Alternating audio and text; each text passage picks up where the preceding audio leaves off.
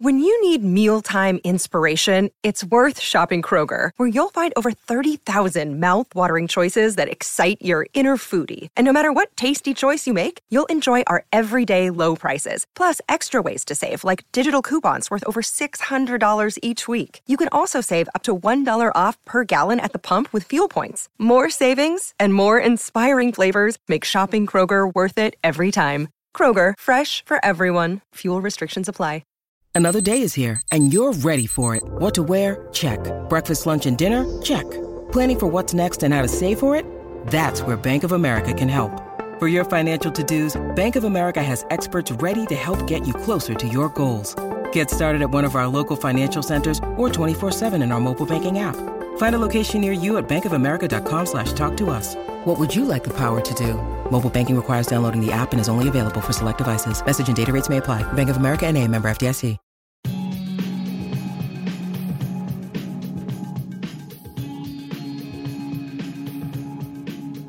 Welcome to United Hour, your one stop shop for all things Manchester United. I'm your host, Nik. I'm Colm. Two of us here today. We did try and get three because uh, Imran promised us when we next get three, we'll have a quiz for you, and we thought it might be something to cheer everybody up. But yeah, two of us here. We are recording on Saturday. Left it a few days after the match just to kind of calm down a little bit. But uh, but yeah, Colm actually, I'd kind of like forgotten it all, and now since we were doing the podcast, I was looking at some of the stats, a bit of the highlights to remind myself, and got a bit depressed again. Yeah, I, I, I've kind of done that classic uh, Manchester United coping mechanism that we all probably know so well over the last few years. Of after a game like that, you just you don't log into Red Cafe, you don't uh, you mute all the United WhatsApp groups that you're in, and you just uh, try and focus on something else in your sad, miserable life because you just couldn't you couldn't really spend any time on it, Nik, because it would just it would annoy you every single day. Yeah, look, on this podcast, we'll obviously be covering the Atletico Madrid game and we will also be touching on Spurs, which was, yeah, far less depressing because they're the two games since the last time we recorded. Uh, we're recording on a weekend where we don't have a match, and in fact, we haven't got one for a couple of weeks uh, with international break coming up uh, again. Um, but yeah, look, let's get into that Atletico game. I was actually at this match. I was kind of deciding between the Spurs or the Atletico with work. I couldn't make both of them, and unfortunately, I chose to go to the Champions League one. Uh, but yeah, look, I'm still glad I went to it. It was uh, the you know, I haven't done like a big kind of European night at home for a while. Did you throw and, your beer yeah, at uh, Diego Simeone? Did you? I am not actually at that end, unfortunately. say. Yeah, I did see him getting quite a few pelters from more around the tunnel and the Stretford end side. I'm in the opposite corner, uh, so yeah, didn't get a chance to throw anything at Diego Simeone, unfortunately.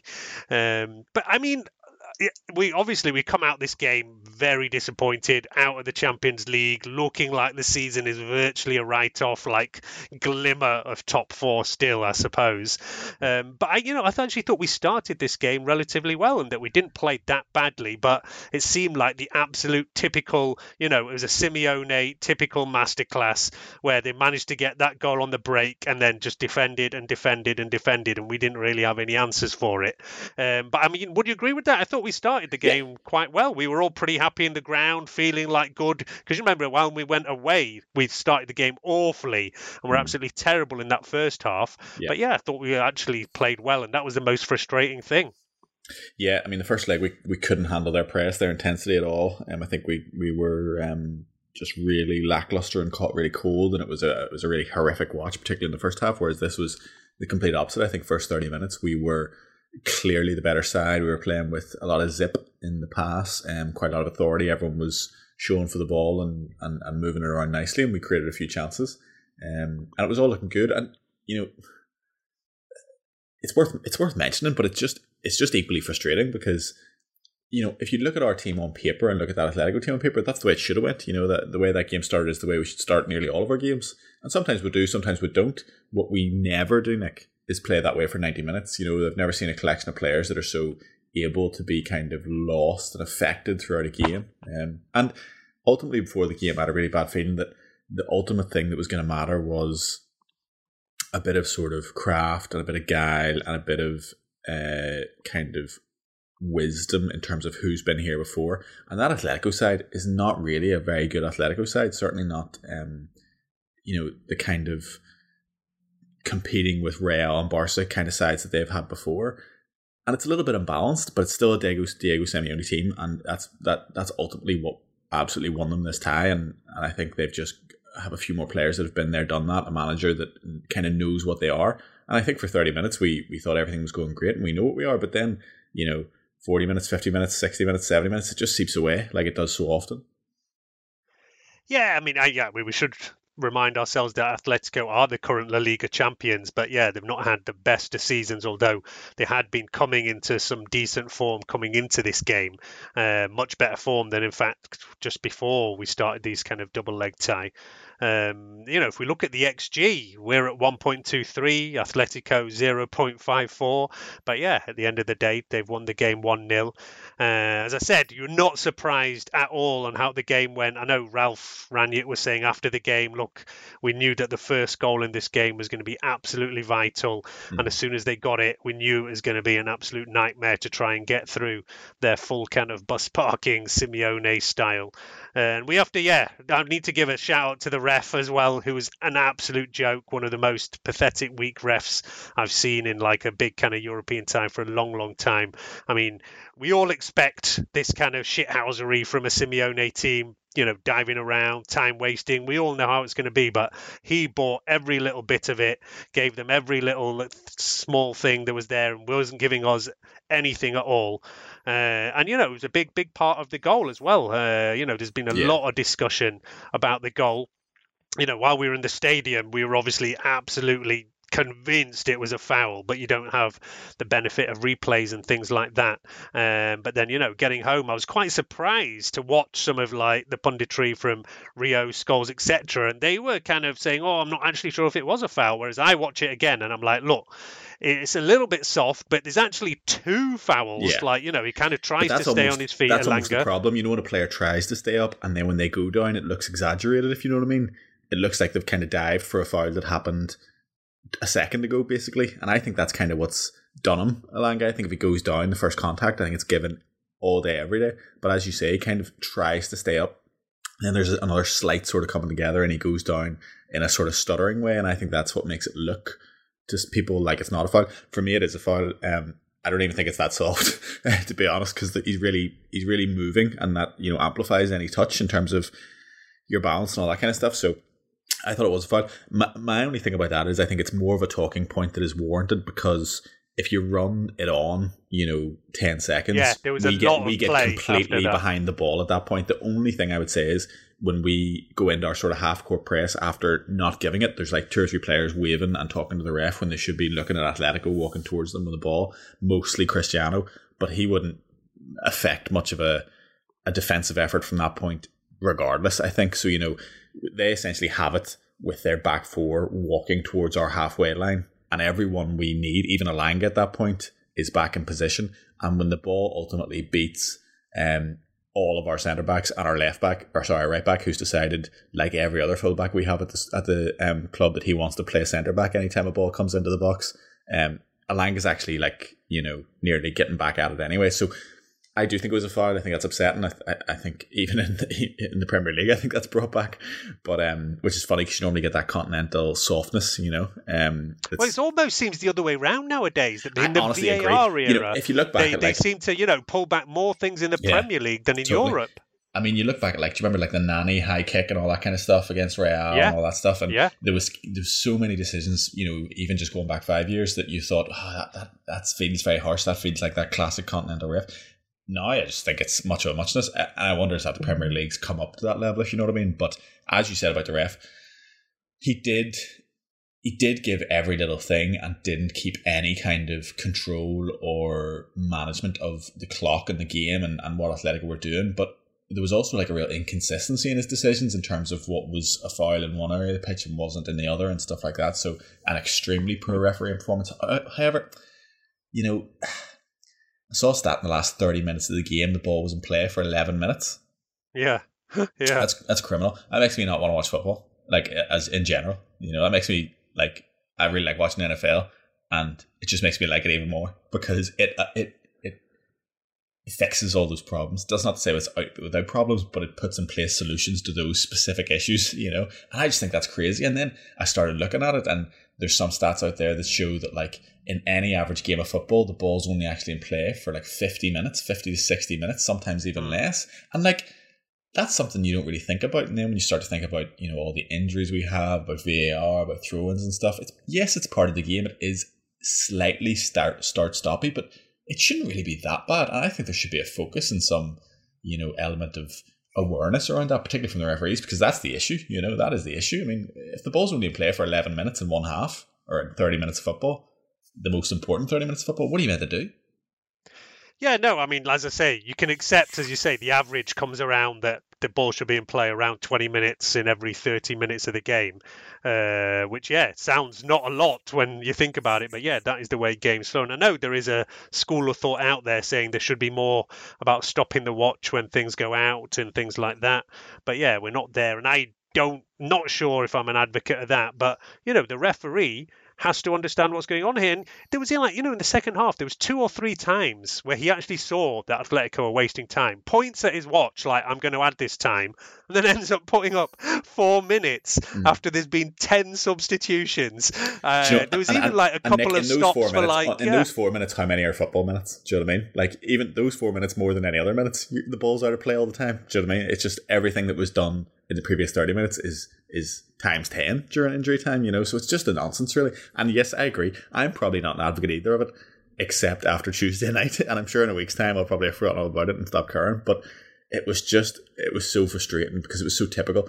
The only thing I would say is I do think, in terms of the referee and decisions, in terms of the kind of uh, shithousery, as you say, our players can impact that. They can't control it necessarily, but they can impact it firmly, and I don't think they did. People talk about the ref, how he was awful. I blame the players just as much as the ref because it's a mentality thing and it's a it's a being careful thing and being smart and how you take care of the ball, how you keep the ball in play, how you don't allow Atletico to lull you into these silly fouls that we are just as a team so naive and so um, I think juvenile in how we approach these kind of situations. I think we've seen it time and time again. Um, that the, the squad isn't switched on. You, you just would never trust us in the way that you trusted Atletico to grind that out, and you would trust other teams, Chelsea, to, to win a 1 0 or whatever it is.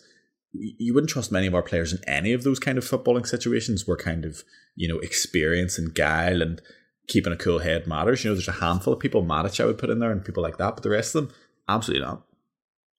Yeah, I mean, and that comes down to the question that we have again and again about on pitch leadership and the complete lack of it, basically. And, you know, that goes back years and years. You know, we can talk about Harry Maguire, but this goes back even way longer than that. Uh, you know, that we've not had proper leadership on the pitch for a long, long time. Um, you know, of course, Maguire is constantly discussed at the moment, as he should be. Uh, it was interesting that he actually got taken off in this game, which is pretty rare. I can't actually remember Ole, for example, ever substituting Harry Maguire. Even like under Ralf, I think it's probably the first time. Uh, there was some kind of like you know ironic cheers from mm. the crowd when he came off, which is not great to see, but you no. can understand it. Yeah. Uh, you know, yet again, he, he was all right for like half the game, but just I don't know what's happened to him. And there's several of our players where they just seem in the second half they've got no energy. They're like walking when they're trying to run, and just I do it's something very bizarre going on somewhere. And I don't know whether it's just a mental block now over confidence, and if that can explain it all. But you know, players like Maguire. Uh, we know Rashford's been in the press quite a bit recently as well, who's obviously not in a good place at all. Um, and then, you know, our subs who came on like you said, Matic was the only one who kind of started having some kind of effect on the game. Uh, Pogba did nothing. Rashford did nothing. Um, Juan Mata comes in from nowhere. I can't even remember. We were all shocked seeing Juan Mata come on. Uh, but he actually even, him, saving him all season, and he was the best of the subs. I was going to say that he only got what I think ten minutes or something, uh, barely even. But actually, like looked pretty on it, and as I was looking at the stats again, and like Juan Mata played, like I said, for 10 minutes. Paul Pogba played for half an hour and had the same amount of touches and gave it away for half of those touches, as Juan Mata managed in a 10 minute period, which is just, yeah, embarrassing for Paul Pogba, basically. And Marcus Rashford as well, like every other touch, was unfortunately giving it away. I, I yeah, don't know where he's at now. You know, there's obviously been quite a bit of press about what happened after the game, where he got a bit of abuse. Um, he kind of reacted to it. Uh, you know, Rashford, I've said on here before myself for a couple of weeks that look, I still would give him a chance to stay. You'd hope that he can get a fresh start under a new manager, uh, but you know he has to snap out of this pretty quickly. And if we're getting towards Christmas and he's still in this kind of form, then obviously it's going to be time to thinking about does he need a fresh start elsewhere to kickstart his career? Because yeah, this season for him has been a write-off. And I don't know, look, he has had a lot to go through. You know, you talk about obviously physically he's had like major surgery. We're told that physically he's doing okay in training and things like that, but mm. there's definitely some big mental issues out there. And it's not that surprising. You know, if you look at a player who missed a vital penalty for England last summer, um, then played for quite a while with injury, which was, I think, you know, in hindsight now, is obviously a very bad decision. He should have had that surgery much, much earlier. Then, like, the whole, like, fallout of kind of racist abuse, uh, things, you know, getting kind of sick from some quarters for the great charity work he does, which is crazy. And then, you know, more recently, we've had stuff like the Greenwood stuff. I don't know how that affects somebody like him. We know that Rashford has been a bit of a kind of mentor to Greenwood. Uh, Mason said more than once that, yeah, Marcus is the main one who's kind of helped me progress from youth team to first team because he's done it just like me a few years ago. Uh, so, yeah, I'm I think they were pretty close off the field, and it must affect as well. And uh, you know, and plus you see, yeah, players like maybe Lingard, Pogba's futures are up in the air. And we know all these guys are very good friends off the pitch, so I guess there is a whole kind of host of things that are going on off kind of field and all that, and he's not dealing with this well at all. Uh, you know, at the same time, other players have had things like this. You know, I I was just listening to something earlier, and people talked about like you know when David Beckham played for England, and people were hmm. burning effigies from it, like after one World Cup, which is worse than anything's happened, and he just ignored it got on with his game. Yeah, and Rooney and know, Ronaldo when uh, England went out to Portugal and Rooney got sent off, and, uh, and they came back and everyone thought they were going to fall out, and they both had probably one of their best seasons ever at United after that. You know, uh, working together. That's the thing. You know, so, so, you know, you know, I think you know all those things you say are, are probably fair. The one thing I would say that underpins it all is we just don't know. You know, and I think we can be very quick uh, to build narratives that we uh, want to believe um, which is fine because you'll have to speculate. Otherwise, what's the point in doing a podcast? Obviously, Nik, um, we speculate about everything. We don't really know truly anything about you know the players in the club from performances to um, the background stuff or the mental stuff, as you say. So there's no point in not talking about it. But I do think we have to be careful and also ask ourselves the question: Would we go that far to justify a year and a half's poor form for Martial? You know, would we look into it that much? Would we provide him with those same uh, excuses and would we do it for other players? And is that fair? Is anything wrong with that? And and really there isn't. You know, like Rashford is just should be everyone's favorite United player, and it's getting to this awful stage now where people are getting so frustrated with him, um, and so frustrated with the consistent lack of quality and, and, and good play, you know, and it is just there. And at the same time, it's hard not to just feel sorry for him and sad for him, you know, and mm. because it's so patently not, you know, something he wants or something anyone wants, and yet he doesn't seem to be able to control it or impact it. And then we hear Ralf saying he's, you know, he's, he's unbelievable in training, and it's just not. It shouldn't be that complicated. Nik, f- football is not that complicated. He can do all the things he needs to do on a football pitch, and oftentimes with so many of our players, it seems like sometimes just the most basic of understanding. Like they're trying so hard to do the wrong things, and then it goes wrong, and it becomes this sort of doom cycle, you know. And I just I just I don't know that we'll ever truly know what has gone so far wrong. I do sort of agree. I think the point that sticks out to me almost the most in those. I mean, the Greenwood is very hard to very hard to say how, what impact that's had on the entire squad. I thought at the time that that would be very difficult for the entire squad, and obviously more so for people that he was close to. But the one that sticks to me is Pogba, Lingard, Martial, people he's been with for the last few years, mm. and it hasn't worked. It hasn't worked for anyone at United in this in this period. And at a certain point, and this is very much where I'm at, as I'm sure we'll get onto in the end of the podcast, you're better just cutting your losses. Possibly from his point of view, definitely from a fan club point of view sometimes. Now, Rashford is probably one of the few. You know, Pogba, I would wave goodbye to this summer, no problem. Lingard should have been sold in January, and it's not his fault he wasn't, or last summer. There's lots of players that can go this year. Rashford is a really, really tricky one, um, just because of who he is to the club and and everything he does, and the fact that he's produced at a high level before, and I still think he can do that again. However, there is a small part of me. I would be I'd be very happy to see him here next year. I also think there's an argument that we can't actually afford to lose him with our forward situation. We can only buy so many forwards this summer, and if anyone thinks we're buying more than one, I appreciate your optimism. So we need wingers, we need forwards. Our academy, you know, it will not be a great year if that's the case. We're going to lose Cavani, we might lose Ronaldo. Um, you know, so we're thin on the ground there already with the Greenwood situation. So it may just be the best thing that he stays. And he absolutely does deserve another crack at it. But there would also be a small part of me that someone said, you know, 70 million or 60 million for Pastors New. And, and honestly, it could be the best thing for Marcus Rashford, as kind of tragic as it would be.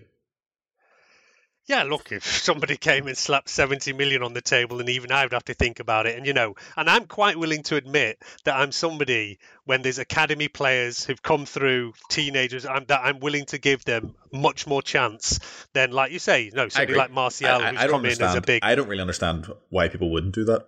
Yeah, and some people moan about that. Oh, you wouldn't if he wasn't. Um, it wasn't Manchester. And I said, yeah, you're right. I wouldn't. That does. Otherwise, what's the point in having an academy? Me. Like, why do we have an academy if you're if it isn't valuable to you? Do you know what I mean? Like, exactly. And you know, it's the same you, whether you it's simply McTominay. do not view an academy player the same as like, you know, someone you've just bought in a Cavani. You know, it's different if you sign an 18 year old. You know, when we sign Martial, that almost becomes like an academy feeling because you've signed him, yours first kind of big club or whatever. You know, or bring them to this new league. That can be a thing as well, but you know, if you compare Rashford now to us just signing another random twenty-five year old or whatever, you know, there's no there's no comparison.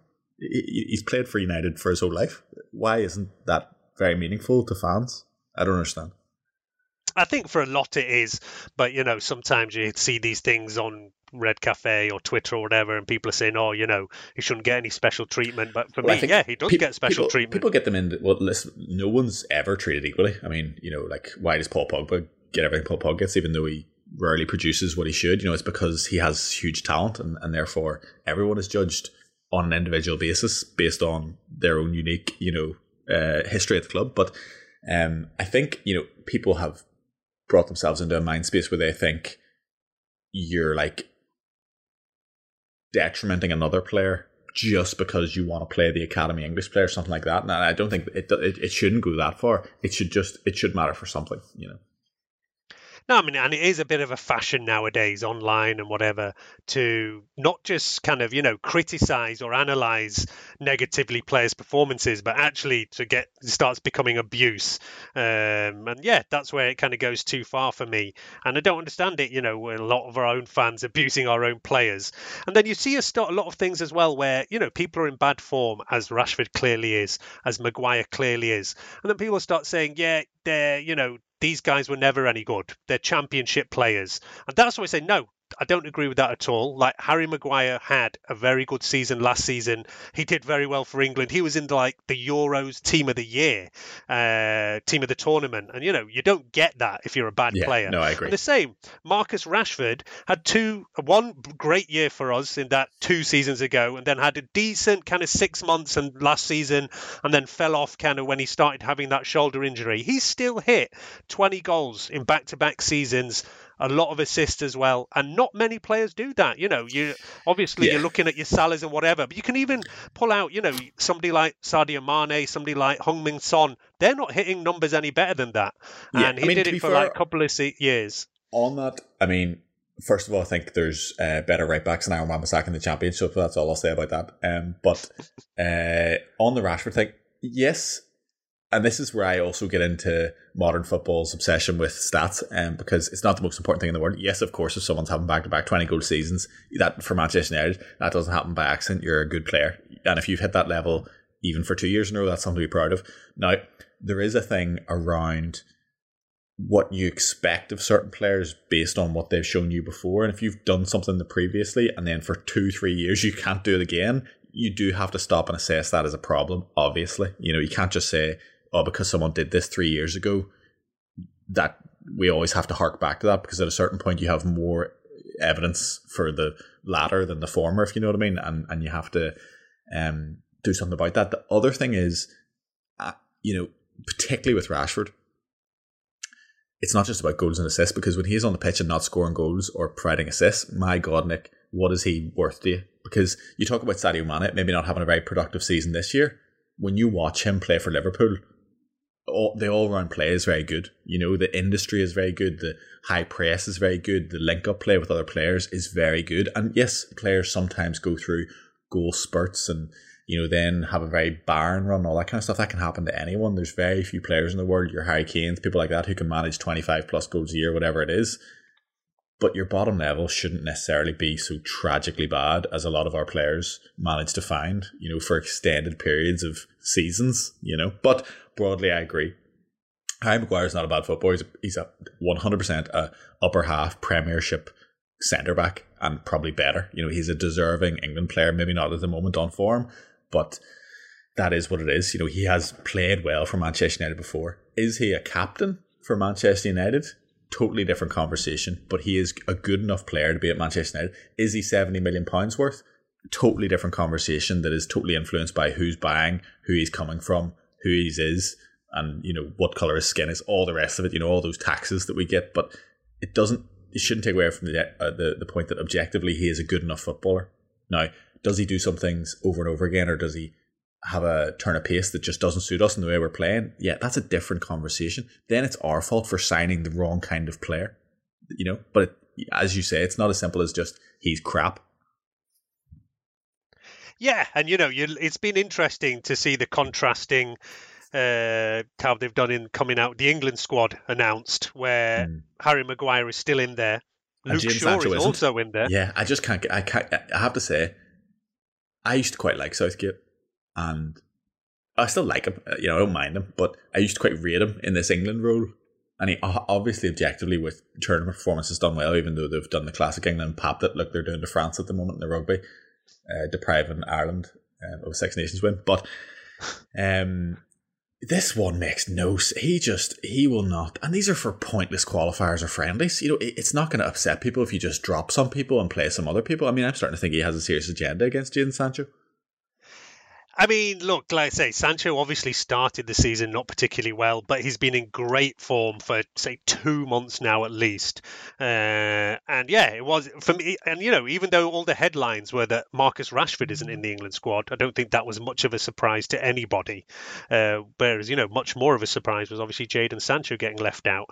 And I saw a kind of comment from Southgate saying, "Oh well, if you look at the seasons people have had yeah. and the players I've picked," and I'm like, "Yeah, well, I'm looking at the players you've picked, and I'm looking at the seasons they've had, yeah. that like Jack Grealish like has way, not done much. You know, for me, uh, if I'm if I'm a manager in a press conference, the international manager, um, if I'm going to throw out a statement like that, I'm going to at least hope that the actual facts and figures back up the point I'm attempting to make. Because he's basically like, you know, here, see those four names: Grealish, uh, Foden, Saka, Smith Rowe. Smith Rowe you know, look at their numbers. It's pretty simple. And then you look at their numbers, and it's not that simple at all because those players, they're maybe playing good, well, they're maybe playing good football, whatever it is.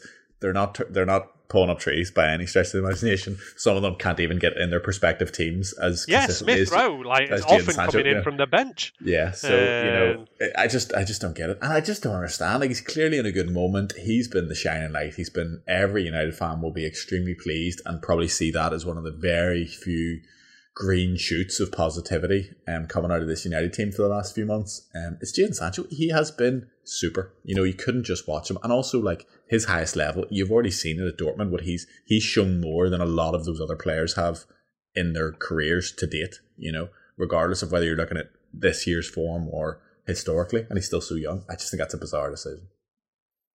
Yeah, it is, and he's no, never actually played him that much at any point. Whereas no, he, has, yeah. Southgate has always been a Rashford fan and gave him a lot of chances. And you know, even though he wasn't in great form going into the Euro, still took him.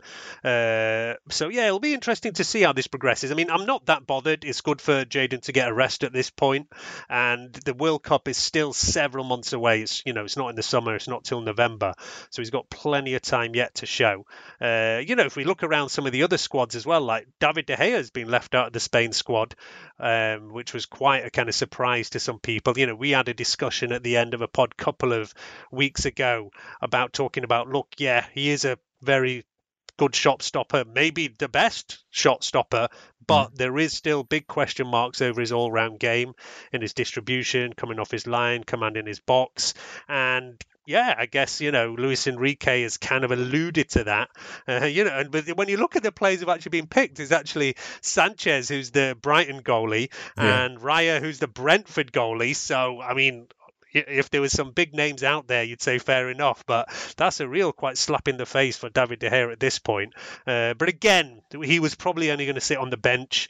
I don't know how bothered he is, but yeah, I'm sure he would want to go to the World Cup at this point, and there still is time for him to do so. I think you know a lot of European teams are probably giving some players chances in these yeah. couple of games. Just uh, most of them.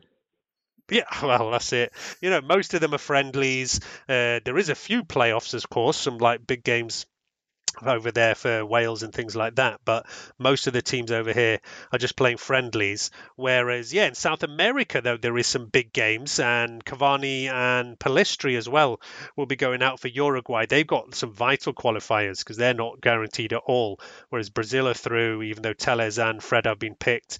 And both, we've had both, of random... them, both of them seem to play as many games for United at the moment as each other. Yeah, yeah, yeah, yeah. Um, Argentina, as I think we give a quick mention to it, that Alejandro Garnacho, mm. who's 17 year old from our academy, has had a full call up for them and will be jetting out, which is pretty amazing. But it is kind of slightly down to that they're trying to give him a cap and to keep him away from playing for Spain, where he's actually born and raised and has played for Spain youth teams. But he's, I think, one or maybe both of his parents are of Argentinian heritage. And so Argentina are trying to get him signed up before Spain do. So, yeah, we do see quite a lot of this players being given caps very young just to like lock them into certain countries. Um, Anthony Elanga has been rewarded for his good form with his first full call up for Sweden. Mm-hmm. He's played many times for their youth team, but yeah, we'll be going out to play for them as well. Um, but yeah, that that'll be the thing to look out for is the international break and some of our players playing there. Pogba and Varane as well will be out for France. Uh, and you know, sometimes you do see we've seen in the past somebody like Pogba not playing well for the club and doing well on international stage. So it'll be interesting, especially Maguire. That's the one I'm interested to see whether he has this kind of different lease of life while he's playing for England compared to for United, where he's got all that pressure of being captain and things like that. So yeah, that will be one interesting thing to see there. I'm um, impressed with your ability to care, Nik. I I'm still like because I have this conversation with a lot of people. Like people say, look, what has gone wrong at United this season? And I say sometimes I like say, struggle to like. It started eight yeah. years ago. You know, like where do you start? do you know what I mean? Like. No, but look, all right, look, we know there's a lot of issues to do with off field, with how things are set up, who's in charge of the club. That's big discussions we've had again and again and again. Will always be there that, you know, we're not well set up. And then as well, we've had this turmoil as Woodward leaves, Arnold now takes over. Mm. It's not that clear who's making what decisions, but still, go back to the summer. You know, we were all relatively like in a good mood. We'd come second. All right, we'd lost that final on penalties. bringing Varane, Sancho. Uh, Ronaldo. You know, and there was a couple of questions from even on this podcast whether Ronaldo was the right signing at the time, and I do think that may well be part of it. But it still doesn't explain uh, how bad Harry Maguire's been this season. It still doesn't explain how Marcus Rashford can't manage to make a two-yard pass. Um, you know, it's like I say, it's difficult to get some kind of explanation for exactly what's going on here. Um, and so that's why, yeah, exactly like I say, in these cases, Maguire, and I am interested to see whether he can still put in a decent performance in England, uh, even though, yeah, they are going to be friendly, so there's not that much you can read into it. Uh, but I know you were kind of in the point, even last time we've podded like a few weeks ago, saying that I think the season is almost a write off, whereas I was still thinking that we've got a good chance for top wrong. four. I think it's what you're looking for. You said I was wrong is the word well, you were looking yeah, for. Yeah, I put, I put money on it. Uh, at that point, at that point, the bookies had us all even. I remember when yeah. I put money on it. It was us, Spurs, Arsenal. They had us all around the kind of three to one, and I was feeling pretty good about it. And I thought even we were playing relatively well, good stuff under Rangnick. And I just said, look, the goals are going to come, but obviously they didn't. And now Arsenal are very, very much in the driving seat. I mean, did you watch that. that Arsenal Villa game there? Yesterday? I didn't watch it, but I kind of just saw a bit of it afterwards. And yeah, that's Arsenal just, that just doesn't even form. look like Arsenal. You know, that's that's the most annoying thing about all this. And I'm not even really that annoyed because we don't deserve it, so I don't feel like I, I have any right to be annoyed. But um, Arsenal just look like a, a just a well set up team, and I honestly think they're just like six months ahead of us and learning a certain lesson, which is get rid of some of your higher paid. Uh, diva like underperforming stars and uh, just trust a your manager and b your youth players you know um and Yeah, but I wouldn't say that they're six months ahead of us. They're actually three years behind us because this is exactly what Ole did three years ago. He got rid of uh, Lukaku, he got rid of Sanchez, he dumped them all. We had the youngest Premier League squad, Hmm. but then, you know, things kind of went well for a bit, but then all of a sudden, Cavani came in, Ronaldo came in, bringing some bigger names, and yeah, at some point over there, the mix didn't work out. But yeah, as I say, I think that Arteta is only doing now what Ole did like two, three years ago, and we felt like we were on the right kind of progress, and then all of a sudden it's fell off, and it seems now we're going to go back to the drawing board, back to square one. Uh, you know, that's the absolute killer. That after you know we've been in this place before, whether it was after Van Gaal, after Mourinho, uh, you know we. I just want we- I just want full scale changes. You know, we always used to say about Chelsea, you know, they their players get managers sacked at some point in certain seasons. There's their players just decide "Ah, I'm not really having this. You know, we're maybe out of some competitions or we just don't like this guy, so we're just going to very obviously. And then you see the exact same players with a new manager suddenly, you know, winning this or winning that kind of thing, and everyone say that just speaks to the kind of mercenary quality and the you know the vibe at Chelsea kind of thing was always something that was always leveled against them. And I really don't want us to be like that. And I don't like that we're just now becoming a graveyard for managers and players as a club. You know, like like honestly, name a player who's gotten better at United in the last, you know, five to six years. Bruno probably. You know. And he was pretty good before he came, so I don't even know that we can even claim that one, you know. But who who would you say has improved at United? Uh, yeah, look, there's a couple who come through. I mean, it's all right. Sancho is playing well at the moment. Yeah. There's been some in flashes. You know, for a bit, you might have said at some point last season, maybe even at this point last season, you might have said, yeah, Harry Maguire's improved. He was looking like a very solid, like good player, and you know, going off to play for England in the Euros. But yeah, now that's complete reverse, and you're like, well, look, what happened to that player? I, I do think it's salvageable. There's players there that are just in bad form and are maybe just not happy with the way you know the club is, with the way the dressing room is, with the direction of the team, with the way it's just worked out this year, and that's fine. You know, it, it's just one year. At the end of the day, there are players there who we are at the moment thinking, God, I would sell you to anyone. And if we made two or three outs, two or three ins next year, they could look revitalized, completely different player, and and, and return to the kind of standard that um they, they really should be playing at, and that's that's highly possible. You know, I think there's a lot of people out there, like myself included, who are dreaming of this kind of oh god, if we literally sold six players and bought six players, we could just do it all one summer. It's not going to happen. It's obviously not going to happen. Um, be prepared for disappointment if that's your expectation. However, there is Yeah. a there is a possibility if it's done extremely well that if we just get rid of a few and bring in a few, um, that the other players, you know, respond to that and, and, and it's a new uh, turn of a leaf kind of thing. No, look, there is still a lot of quality in our squad. As I say, there's been a whole host of players who are not performing to anywhere near the level that we've seen from them just a year ago.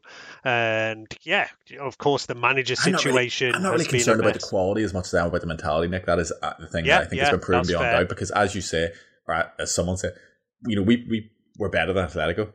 We you know we're, we're better than most teams, but we just don't play like it. And then at certain points in games, we'll play like it for 10, 20, 30 minutes, and then we'll creep back in on ourselves. Or some days we'll just not show up at all, and we just can't get a get a plan together, and we just go out there like aimless eleven players, you know. Um, and then you see other teams, and it's always teams, you know. There's teams that are just better than us, like City, you know, like that game. You know, there's just teams that are better than us, and that's Hmm. fine. You know, no one really should have an issue with that at this point. But then there's teams like Atletico, teams like Southampton, teams like West Ham, teams like even I thought Spurs, even though we miraculously won that game with Ronaldo hat trick.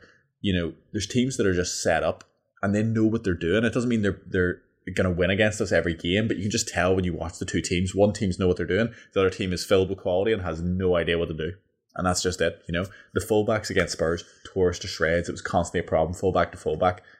Our our fullbacks sleeping and coming in really tight on the defenders. What happens? We play basically the exact same system against Atletico, and one fullback crosses it, or one player crosses it to a fullback who scores a header with Dalot holding both his centre back's hands in the middle of the pitch. You know, like why? Like that's literally the exact same thing that happens over and over again, and we can't pick it up. We can't deal with it. We can't learn from it.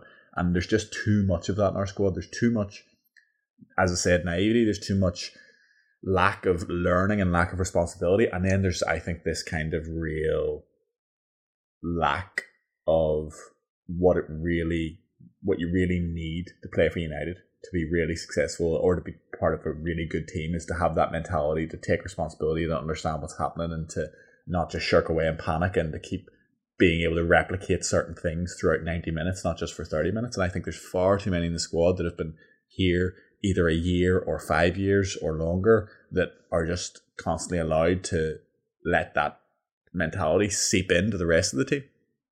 Yeah, that and I can't disagree with any of that. Um, and yeah, there will be a lot of churn in the squad, whether it's Pogba, Lingard, Cavani. We know several players are definitely going to leave. Mm. Uh, so that's why, you know, as you said before, I'm sure the likes of Rashford and all will get another chance just because there's others who are definitely going out the door. Um, just to go back, though, yeah, on that goal, we didn't talk about that much, uh, the Atletico goal. I do think that Dalot got a bit of unfair stick for this goal because I've watched that goal back several times because I'm a masochist and I like watching these things. And uh, he kind of just ends up with about three players to mark.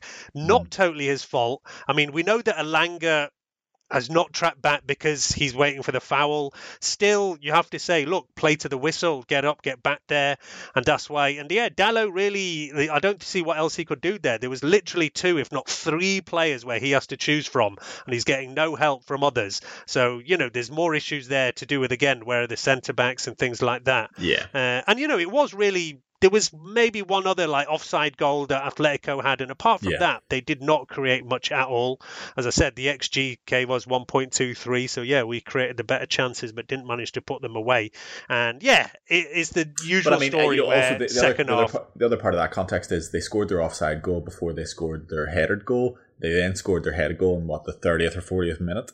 40th minute, yeah, something 40th. like that. Yeah, you know, 40th. and then they didn't. Have, you know, it's not in there it's not in their remit to score again in that no, situation. Yeah, it's Atletico yeah, Madrid. You know I mean? So, you know, they'd created the two best chances of the game and then one of them went in and then they had no interest in creating anything more. So if they if the second if the second header saved by the hair or whatever, you know, would they be more creative? I think probably. Would they still have got at us? Definitely. They, they just didn't have an interest in it after that. Yeah, really to any great extent. You that's know, so fair. I think that's the way they go. As soon as they and score I still think, you know, you know, if you can say in the 40th minute, so what? You know, I, I'm not going to hang out Dalot to dry. It's a poor bit of, well, you know, as you say, it was a bit of a clusterfuck. So I'm not going to say it's totally on him. It just looks bad when you get caught and you're turning and then you can't compete for the ball when really what you want to do is just backtrack and, and contest it in some way. And I do think there's more defensive right backs that would do better than at that, not Aaron Wan-Bissaka but just some some right backs in world football would do better with that. But I thought Dalot was okay the rest of the game. I thought lots of players were okay. You know, um, Fred was was very good. Um, but it, it just didn't happen. You know, Bruno I thought completely went missing again. Apart from you know a few nice little bits, I thought Elanga had yeah he had nice that bits. one good shot. I think just in one good shot. He had a little back heel for Elanga that Elanga then shot across goal. You know, Elanga had a few little moments. He had the header at the start. Uh, I think was Bruno for a foul. Um, he had uh, the the touch at the near post that just hit Oblak in the face, which is you know before Atletico scored, which could have been a huge moment in the game. I didn't think he did. I thought that was a great bit of play. Um, yeah, you know, so, now so, you know, and the thing I was hoping as well was that you know, and we'll get on, we'll cover it uh, briefly at least is that Spurs game. I thought, look, at least Ronaldo has hit some form. Surely he can go. He'll be desperate to get a goal against Atletico Madrid. Yeah, but he didn't even have the like, chance the whole game. Yeah, well, that, was that not like the most classic red herring that you know? Oh, there's no way Ronaldo's not going to play this game. A because he's Ronaldo and he plays when he wants, and B because he just scored a hat trick, and he did score a brilliant hat trick. But you know that if you put the chances out there for Ronaldo, now he has actually missed a few this year that you wouldn't expect him to miss, but broadly, you provide him a chances, he will score. It's just the is it worth it question, you know? And against Spurs, obviously, yes, he's not going to do that for you every game. And look, in that Atletico game, he had no chances. I No, saw yeah, that yeah, yeah. Ronaldo's XG in this game was zero, zero. He didn't have any chances at all. And there was actually a slightly weird thing that I noticed, and a couple of other people had touched on it as well, saying that he was almost staying out of the box quite a Yeah. bit, almost as if it was like a deliberate tactic where Bruno was getting more kind of pushed up in that kind of false nine, and Ronaldo was almost hanging around kind of the edge of the box as if he was looking for a kind of long ranger or eh, something The- like that. And, and there's some things we do, Nik, and like I'm a big fan of Ralf so far, and I have a lot of faith in him. To be honest, um, not that I think he's to obviously be the manager next year, um, but there was a lot of things under Ole where you're like, why are we doing that? Now there's still a lot of things that I'm like, I really don't understand why we're doing that. And I get, you know, we've had McTominay come out and say, look, fans, with the greatest respect in the world, they don't understand what what we're doing and sometimes what what depth we're going into into some of these tactics and stuff like that. I'm like, ah, I'll have a little bit of faith and choose to believe that. But there's some things that are just so glaringly stupid that you're just like, what? Like, why? Like, he's coming in and picking the ball up in the halfway line at times. He's coming in and getting involved. He's, as you say, pulling out the wings, switching with Rashford, stuff like that. And I don't know if it's so that someone more energetic can lead a press. I don't know. I don't know what the reason is because it makes no sense. It makes no sense whatsoever. Um, I think we are sometimes hugely overcomplicating simple things. Um, but yeah, it was bizarre. But yeah, look, let's at least, like I say, talk about some of the positive things that, you know, Ronaldo did score a hat trick against Spurs the few days before. You know, this was billed as a kind of top four battle, and we did win it. Uh, I know you were one who were like disappointed when we didn't get Conte, so it was kind of interesting to see. And yeah, Conte still has never won at Old Trafford. I was always worried when I kind of saw that stat. but nowadays, whenever I see these kind of stats, I'm like, it worries me. In the past, you'd like, oh, that's great. That means, you know, it's all in Yeah. our favour. Whereas nowadays, you get, oh, we haven't been beaten by West Brom for 50 Exactly. years, and we get beat by West Brom. We haven't solid- lost it home. solid, you know, half a decade here of uh, shattering all the wrong records, basically. Exactly. So, you know, when I saw that stat, I was actually worried. But no, look, yet again, we've managed to beat Spurs in that game. Uh, it was mostly all down to Ronaldo. You cannot say it was any kind of classic performance. Uh, it was just, yeah, you know, three very, well, two great strikes and one that was well set up uh, by Sancho. Um, Yeah. Especially that for, and yeah, another goal from a corner. We've actually scored another one from a corner. Yeah. Um, and yeah, Spurs as well. The only thing they had was a penalty. They had uh, one own goal, and I I was very happy to see because there was that horrible bit of that Romero who went laughing in Mm. Maguire's face, and then Ronaldo just pushed him out of the way for that winner. So that that was a great bit of footballing karma over there. But uh, even though Spurs didn't make that much more chances, as you said before, they were getting quite a bit of joy in wide areas. Son mm-hmm. was looking pretty good, and this new guy for them, Kulusevski or whatever, looks Yeah. like a pretty decent player, actually better than I expected. But yeah, De Gea didn't have that many saves to make, and yeah, look in the end, we get that three-two. Feel like maybe we're getting a bit of kind of momentum to go into that Atletico match, but yeah, it didn't really happen. But at least that's kept us, you know, we're not, not like I said, totally dead yet in the top four race. Although I know you said even a month or so ago that look for me the season feels almost like over. And yeah, I'm also now getting towards that point because uh, it's going to take a big collapse from Arsenal, who are now four points ahead of us with a game in hand, for us to get towards that uh, top four. You know, like I say, it's not You know, totally it's just, dead. You know, they're in better form. They have better fixtures, and um, they're ahead. So you know, it just it But just then the question is, if we're not getting for that top four, and I've seen it has been a thread on Red Cafe, do you want to be in the Europa League next year? There's quite kind of discussion on this going around at the Yeah, moment. I, I would rather. Yeah, Because, you know, you see Arsenal who seem to benefit from not having been in Europe, playing less Yeah. games. We've seen it before as well, where it was Conte's Chelsea, didn't they? They won the league when they were out of all the cups, out of Europe. but you know, like, very is that early the in the reason? season. Is that the reason? You know, is it the less games? And also, if the if the idea is to take a year off and get it back in Champions League football, you're just going to be assaulted by games the year after and be completely unprepared. So, you know, mm. teams that are in the Champions League year in year out do not suffer. You know, your Liverpool's, your Bayerns, your PSGs, your Barca's, your Reals play the same amount of games every year. It's never an issue. Do you know what I mean? They don't need a year off to get themselves back together. And I get we're not those teams at the moment. Totally fine. But you know, and I get Europe is a Thursday. It's likely longer traveling sometimes and stuff like that. You know, a few more random teams from random nations in it. Um, no offense, but um, no, I, I'd, I'd rather be in the chance of winning any comp. I'd rather be in every competition we could be in because beggars cannot be choosers, and the Europa League is actually a competition we can legitimately say we might win. No, I mean, for me, I want to be in it. Uh, and I know tons who love actually going to some random cities and grounds that you'd never get the chance to in the Champions League as well. Um, yeah, and now the since they gave the prize of a Champions League place from the Europa League, that tournament has gone up in stature. There's a lot of teams who take it much more seriously than they used to. You know, this year we see the likes of Barcelona in there. Uh, so, yeah, I definitely want to be in the Europa League. I do not want to be in the Europa Conference, no. whatever the hell that is. No, I would spurs that. I would spurs that if we were in it. I would, I would do some sort yeah. of uh, rule breaking to get disqualified. Well, I wouldn't do that, but I would literally play the academy. Say, right, listen, you guys go and have a shot out there. You get some minutes. I we do not need that competition. Uh, you know, again, like I said, probably there is plenty of fans out there, the guys who like to go on the Euro ways, who will love ending up in whatever Bodo Glimt or whatever. I don't know what kind of teams uh, end up over there nowadays. But apart from that, there's not much to be said for that tournament. Uh, I don't even know what the prize for that is. Do you go in the Europa League? I think yeah, maybe if you win that, you end up in the Europa League. Uh, but yeah, that's hardly something you want to be going a whole season for to end up with. Uh, we will will finish off with some discussion, obviously, about new manager and things like that and where we're going. Before that, I want to give a shout out to our usual sponsors, Manscaped. Uh, spring has sprung, and our friends at Manscaped have the best tools for some spring cleaning in your pants. Trust me, your confidence will be blooming like the flowers this upcoming spring. Time to clear out that winter bush and join the other 4 million men who trust Manscaped.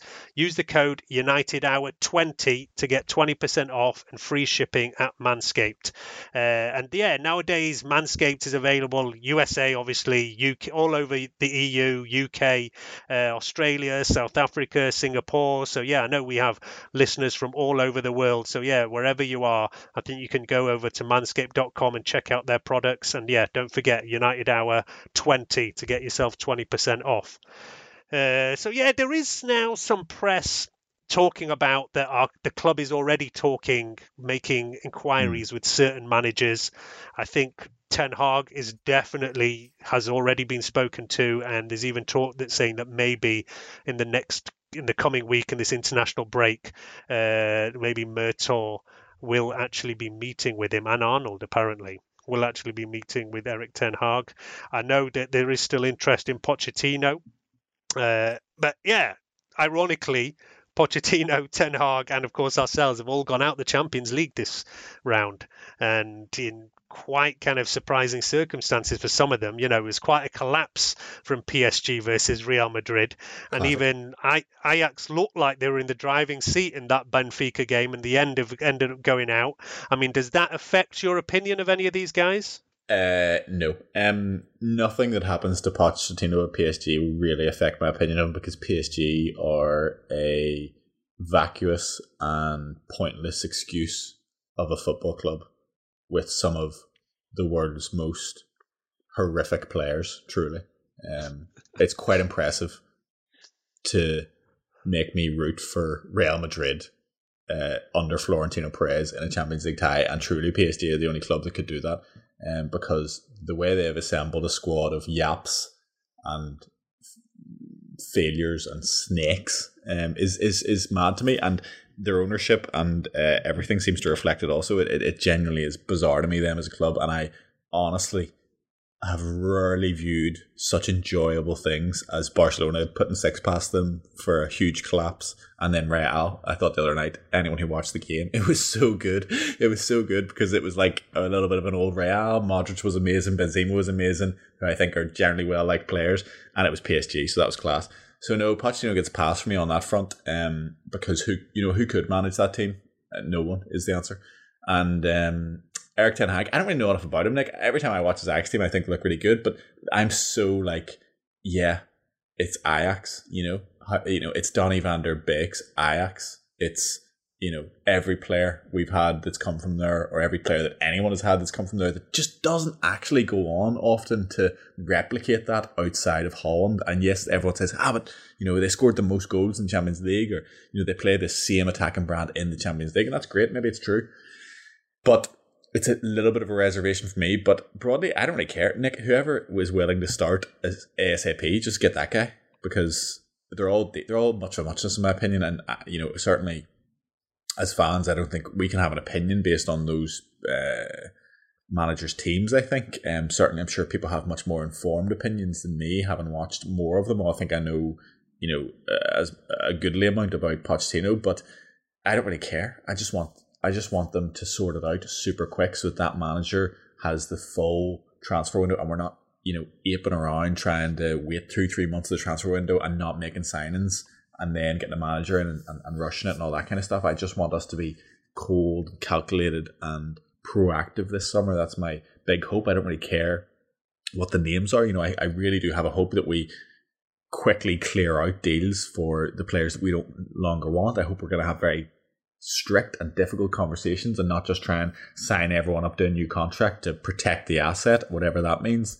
Um, and we just get rid of players and, and, and clear wages off the books and, and, and move on players that have proven that um, they're probably not going to be successful at United and then replace them, I think, with not marquee signings, but you know, proven either proven Premier League players or relatively well thought of, you know, players at the 20, 30, 40 million mark from Europe. I just really would like to see us go back to that kind of model, you know, and I hope we have, you know, someone in Rangnick who looks at that and, and, and actually picks players who suit the way we want to play, and that whichever manager, Murtough and uh, Darren Fletcher, whoever else is going out to see these people, you know, that they that they allow that to sync up, you know, and that they give that some consideration. And I really do hope that we'll see more of a cohesive strategy from them than we have done under Woodward because that has been a failure. You know, there's no two ways about that. So I'm pleased to see new people get a shot at it because, you know, as we've mentioned kind of throughout the podcast, even all the signings that we thought were the good ones out of the last two three years are now looking like not good ones. You know, so it's it's kind of back to the back to the drawing board on all that. But I, as always, going to it with uh, a renewed hope that uh, ignores all the facts of the last uh, weeks and years.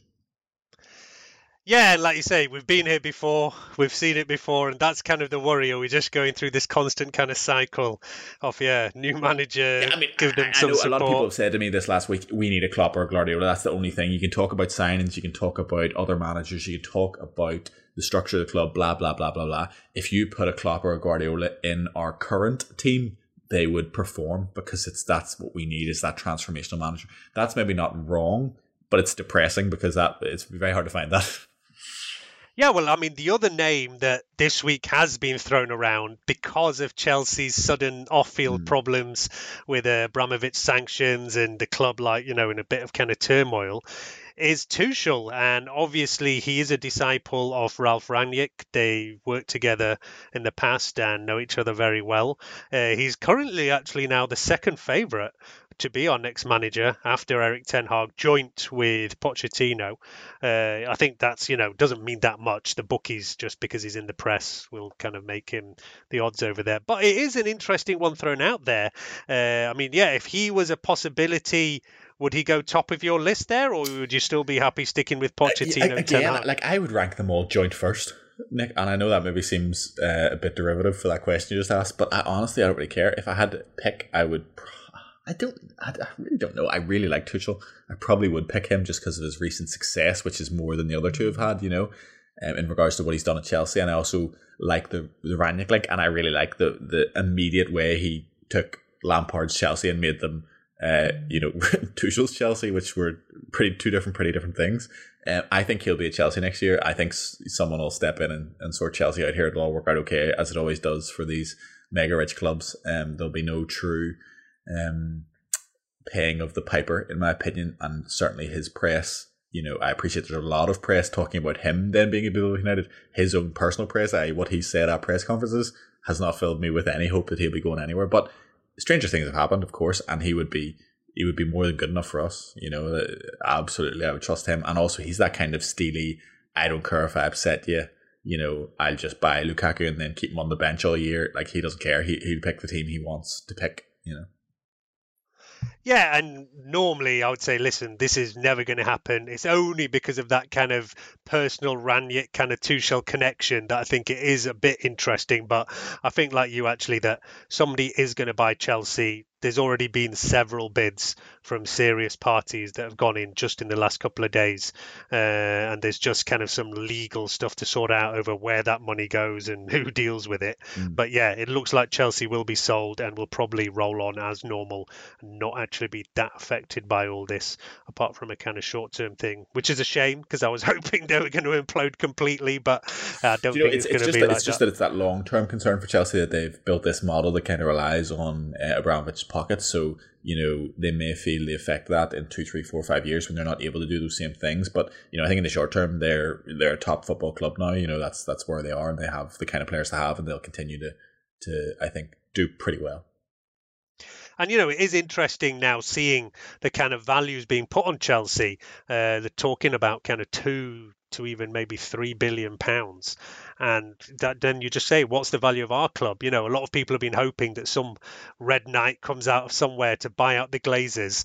And in the past even i'd said that maybe we're worth around three to four but if chelsea are two to three then you're probably seeing that glazers are going to be asking five billion plus because our brand is obviously way way higher than theirs even if like you know we've been struggling on the pitch that doesn't really matter to the value of the club that much. And that's why we're probably unfortunately going to be stuck with the glazers for still a while longer because I don't know who's going to be showing up anytime soon with five billion pounds to spend on us. But uh, but yeah, it will be interesting. Like I say, th- there hasn't ever been uh, club change hands for this kind of money before.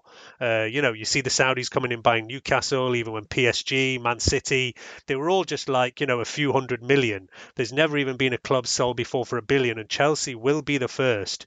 Uh, you know, I was looking before at some of the names who've put in bids, and it will be interesting to see where that goes. And there'll be a lot then of talk of how much our club is worth and whether there is any possibility of somebody buying out the Glazers.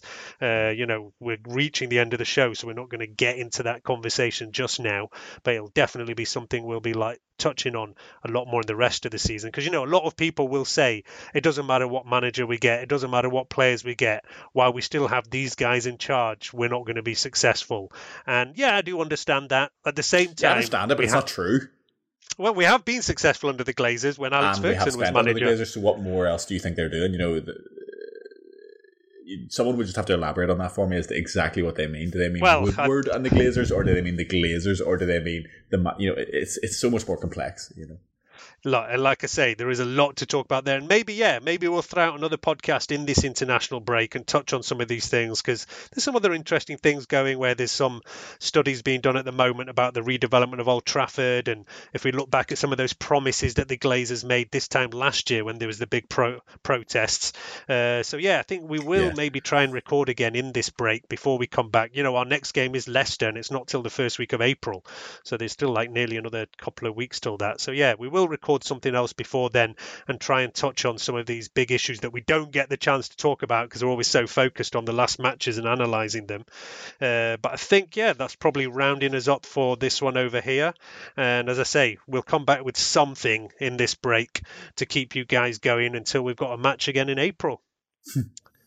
Thank you, uh, but, yeah, something to look forward to. Leicester in April. Uh, yeah. Although, yeah, as I said, we're talking about managers. I don't really want to mention him, Brendan Rodgers, who had been linked with us before, but I'm glad that he's not being spoken about anymore, linked with us, because, yeah, that for me is not somebody who should ever be coming anywhere near our uh, club as manager. It's all about Ralph Hasenhüttl and uh, Graham Potter now. Those are the new flavours of the month in the Premier League. Yeah, yeah, totally. Uh, so yeah, all right. We will see you back for a show in the break, and uh, that's good night from us. Cheerio. Sports Social Podcast Network.